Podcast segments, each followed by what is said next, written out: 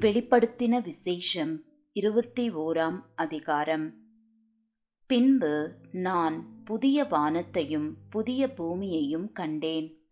முந்தின வானமும் முந்தின பூமியும் ஒழிந்து போயின. சமுத்திரமும் இல்லாமற் போயிற்று. யோவான் ஆகிய நான் புதிய எருசலேமாகிய பரிசுத்த நகரத்தை தேவனிடத்தினின்று பரலோகத்தை விட்டு இறங்கி வர கண்டேன். அது தன் புருஷனுக்காக அலங்கரிக்கப்பட்ட மணவாட்டியைப் போல ஆயத்தமாக்கப்பட்டிருந்தது. மேலும் பரலோகத்திலிருந்து உண்டான ஒரு பெரும் சத்தத்தை கேட்டேன். அது இதோ மனுஷர்களிடத்திலே தேவனுடைய வாசஸ்தலம் இருக்கிறது. அவர்களிடத்திலே அவர் வாசமாயிருப்பார். அவர்களும் அவருடைய ஜனங்களாயிருப்பார்கள். தேவன் தாமே அவர்களோடே கூட இருந்து அவர்களுடைய தேவனாயிருப்பார். அவர்களுடைய கண்ணீர் யாவையும் தேவன் துடைப்பார். இனி மரணமும் இல்லை துக்கமும் இல்லை அலறுதலும் இல்லை வருத்தமும் இல்லை முந்தினவைகள் ஒளிந்து போயின என்று விளம்பினது. சிங்காசனத்தின் மேல் வீற்றிருந்தவர் இதோ நான் சகலத்தையும் புதிதாக்குகிறேன் என்றார். பின்னும் அவர் இந்த வசனங்கள் சத்தியமும் உண்மையுமானவைகள். இவைகளை எழுது என்றார்.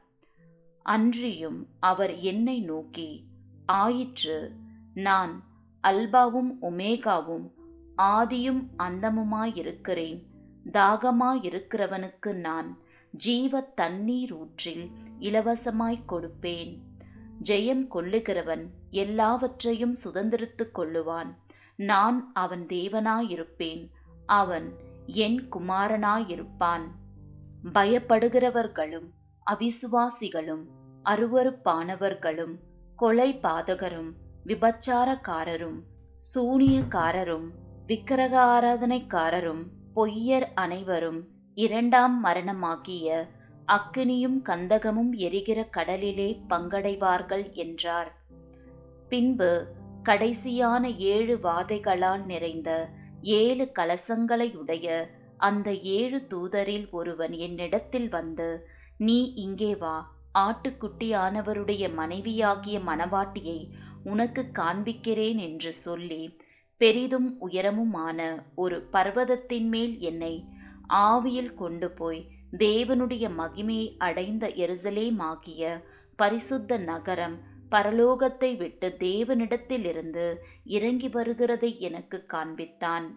அதன் பிரகாசம் மிகவும் விலையுயர்ந்த இரத்தின கல்லை போலவும் பளிங்கின் ஒளியுள்ள வஜ்ர கல்லை போலவும் இருந்தது.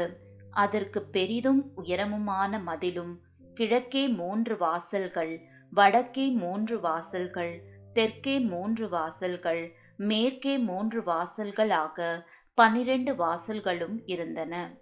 வாசல்களின் அருகே பனிரெண்டு தூதர்கள் இருந்தார்கள். அந்த வாசல்களின் மேல் இஸ்ரவேல் சந்ததியாராகிய பனிரெண்டு கோத்திரத்தாருடைய நாமங்களும் எழுதப்பட்டிருந்தன. நகரத்தின் மதிலுக்கு பன்னிரண்டு அஸ்திபார கற்கள் இருந்தன. அவைகள் மேல் ஆட்டுக்குட்டியானவருடைய பன்னிரண்டு அப்போஸ்தலரின் பன்னிரண்டு நாமங்களும் பதிந்திருந்தன. என்னுடனே பேசினவன் நகரத்தையும் அதன் வாசல்களையும் அதன் மதிலையும் அளக்கிறதற்கு ஒரு பொற்கோலை பிடித்திருந்தான். அந்த நகரம் சதுரமாயிருந்தது. அதன் அகலமும் நீளமும் சமமாயிருந்தது. அவன் அந்த கோலினால் நகரத்தை அளந்தான். அது பனிராயிரம் ஸ்தாதி அளவாயிருந்தது. அதன் நீளமும் அகலமும் உயரமும் சமமாயிருந்தது. அவன் அதன் மதிலை அளந்தபோது அது தூதனுடைய அளவாகிய மனுஷ அளவின்படியே நூற்று நாற்பத்து நான்கு முழமாயிருந்தது. அதன் மதில் வச்சிரக் கல்லால் கட்டப்பட்டிருந்தது. நகரம் தெளிந்த பளிங்குக்கு ஒப்பான சுத்த பொன்னாயிருந்தது. நகரத்து மதிலின் அஸ்திபாரங்கள் சகலவித இரத்தினங்களினாலும் அலங்கரிக்கப்பட்டிருந்தன. முதலாம் அஸ்திபாரம் வஜ்ரக்கல் இரண்டாவது இந்திரநீலம் மூன்றாவது சந்திரகாந்தம் நான்காவது மரகதம் ஐந்தாவது கோமேதகம் ஆறாவது மதுமராகம் ஏழாவது ஸ்வர்ண ரத்தினம் எட்டாவது படிக பச்சை ஒன்பதாவது புஷ்பராகம் பத்தாவது வைடூரியம் பதினோராவது சுனீரம் பனிரெண்டாவது சுகந்தி இவைகளே. பனிரெண்டு வாசல்களும் பனிரெண்டு முத்துக்களாயிருந்தன. ஒவ்வொரு வாசலும் ஒவ்வொரு முத்தாயிருந்தது. நகரத்தின் வீதி தெளிவுள்ள பளிங்கு போல சுத்த பொன்னாயிருந்தது. அதிலே தேவாலயத்தை நான் காணவில்லை. சர்வ வல்லமையுள்ள தேவனாகிய கர்த்தரும் ஆட்டுக்குட்டியானவருமே அதற்கு ஆலயம். நகரத்திற்கு வெளிச்சம் கொடுக்க சூரியனும் சந்திரனும் அதற்கு வேண்டுவதில்லை. தேவனுடைய மகிமையே அதை பிரகாசிப்பித்தது. ஆட்டுக்குட்டியானவரே அதற்கு விளக்கு.